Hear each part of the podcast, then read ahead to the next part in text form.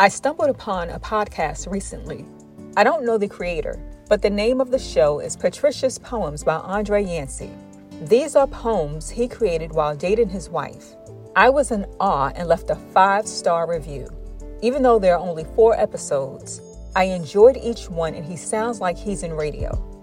I think it's so special that a husband would dedicate an entire podcast to his wife. What a blessing. Now that's my kind of man. If I dated a writer or a poet, I'd be ecstatic. So if you're out there, dial 41 just kidding. Please check it out when you can. Streaming on all podcast platforms, it seems. And if you leave a review, tell him that the bald headed poet sent you.